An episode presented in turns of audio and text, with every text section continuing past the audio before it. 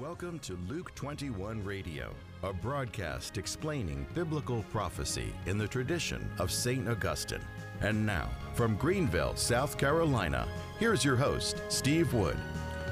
Hello, this is Steve Wood, and welcome to Luke 21 Radio as we continue our study on biblical prophecy.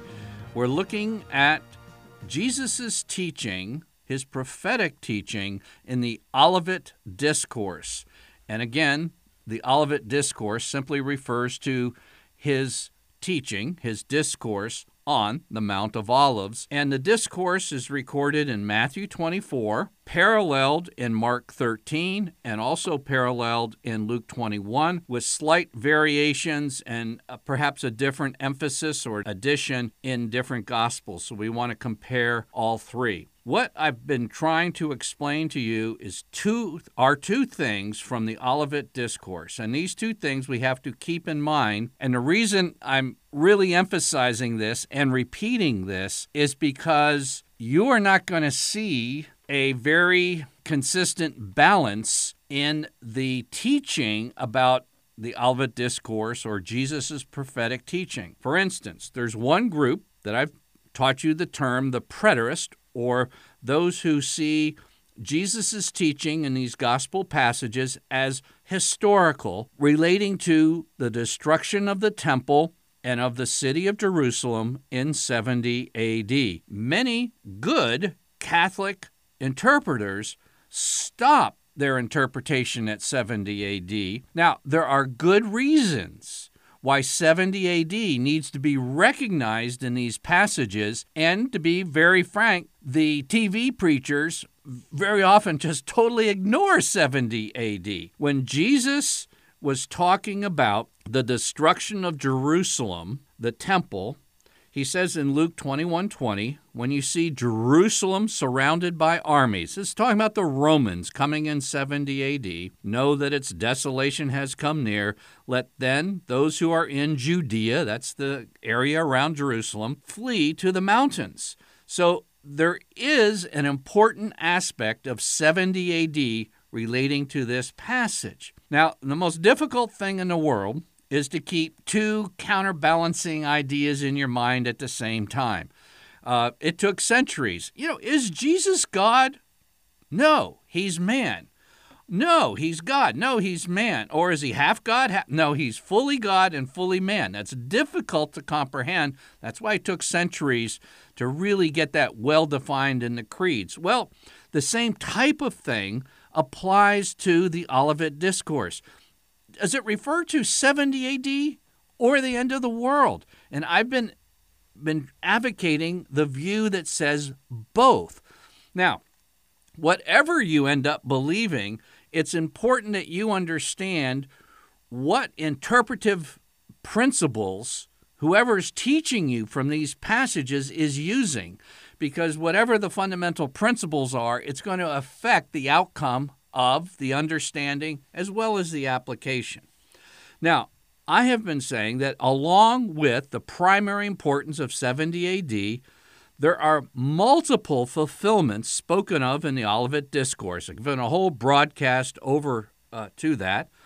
And then I gave you the interpretive principles from St. Augustine, St. Thomas Aquinas, and Pope Benedict in his work Jesus of Nazareth, Volume 2, all showing that there can be multiple fulfillments and that the Olivet Discourse can refer to both 70 AD and the end of the world.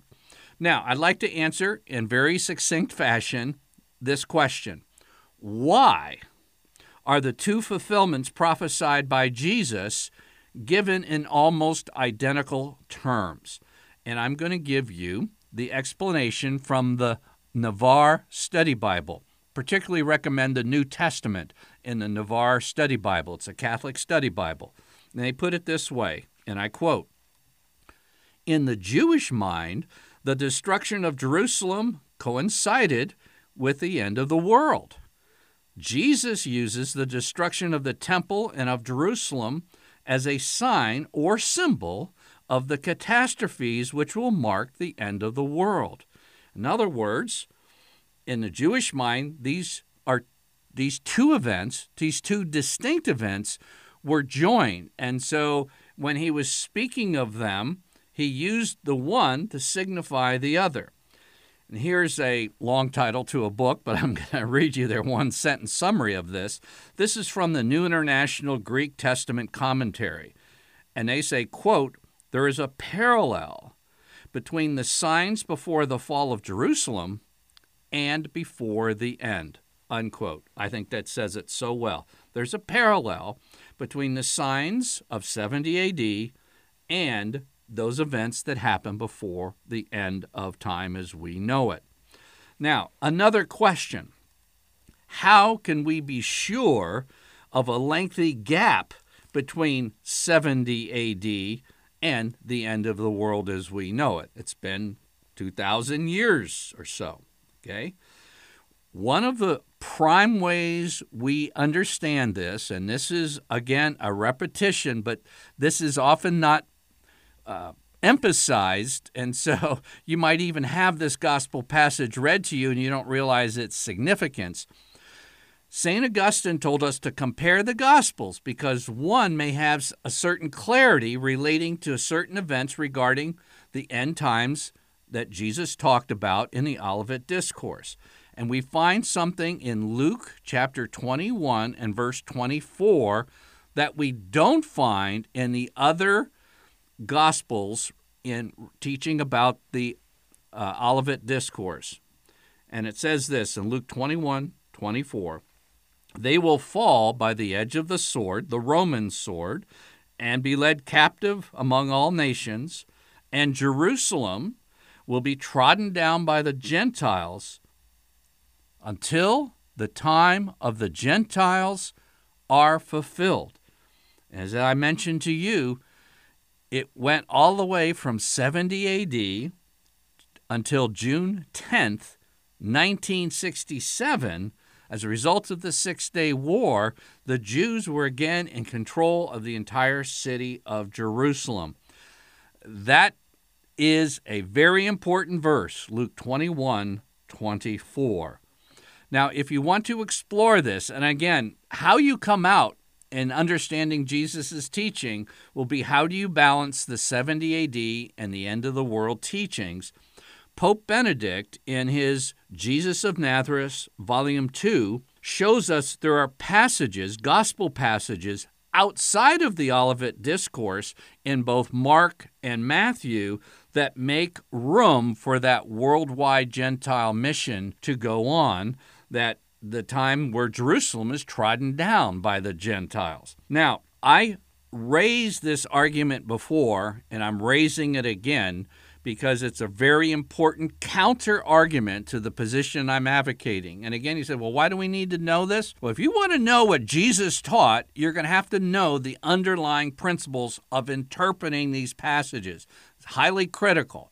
Okay, and most people fall into one of two camps, and don't seem to be able to join the two together.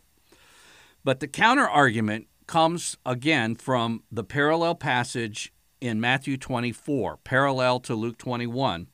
And in Matthew 24, Jesus says, recorded in verse 14, and this gospel of the kingdom will be preached throughout the whole world as a testimony to all nations, and then the end will come. Well, you'd say, well, you know, that didn't happen in 70 AD. Well, in a sense, it did. And you need to understand the preterist, the historical argument, that school of interpretation that sometimes gets taken a bit too far and squeezes off any reflection of Jesus' teaching regarding the end of times before his second coming. Okay, is, was the gospel preached through the world before 70 AD? Listen to these three passages real quick. Romans 16 26. St. Paul, talking about the gospel, is now disclosed through the prophetic writings, is made known to all nations.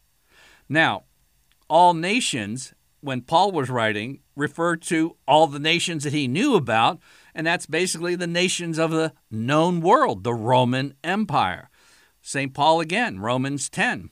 So faith comes from what is heard, and what is heard comes from the preaching of Christ. Now here's the zinger, Romans 10:18. But I ask, have they not heard? Indeed, they have, for their voice has gone out to all the world, and their words to the end of the world. Boy, that's enough to become a preterist right there, a consistent preterist, and squeeze off any interpretation regarding the end. But let's just wait a second. I just read that right here in South Carolina, there have been human remains found and human settlements found dating back to the Ice Age. Hundreds of years, centuries upon centuries prior to St. Paul's writing this, there were people, human beings here in South Carolina. Was the gospel preached to them in the centuries before Christ? Of course not. Well, some preterists will say, and hear this carefully, that the gospel promise that Jesus spoke about in Matthew 24 being preached to the whole world refers only to the gospel being spread throughout the known world prior to 70 AD. Now, let me state this positively. The gospel was preached to, to the entire known world of the Roman Empire by the destruction of Jerusalem in 70 AD. But, and in my notes, this but is underlined, this but is in bold, and this but is in all capital letters. And here it is the but. God's loving intention is for all the world to hear and believe. The next time a preterist tells you that Jesus was only speaking to the Roman Empire, just look them right in the eye and say, that is theological baloney. John 3:16 says, God so loved the world that he gave his only begotten son. He didn't just love the Roman Empire, he loves the people in all the inhabited globe. Yes, there was an initial fulfillment in 70 AD, just like there were several initial fulfillments in 70 AD. But there is an ancient promise that God made to Abraham, recorded in Genesis chapter 22, where it says, I will indeed bless you.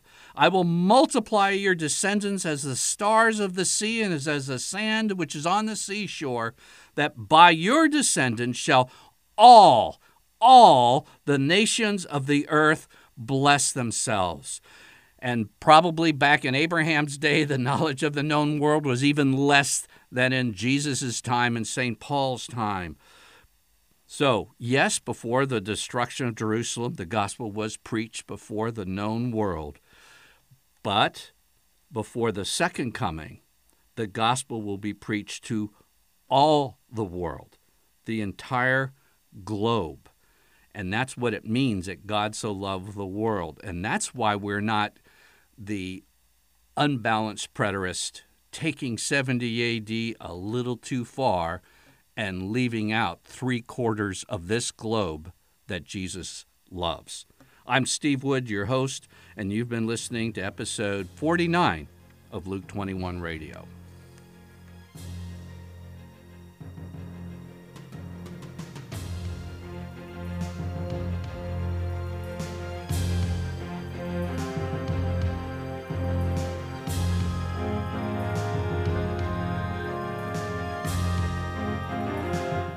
21 is a radio outreach of Family Life Center International. To learn more about biblical prophecy and to order copies of Luke 21 broadcasts, visit us online at luke21.com.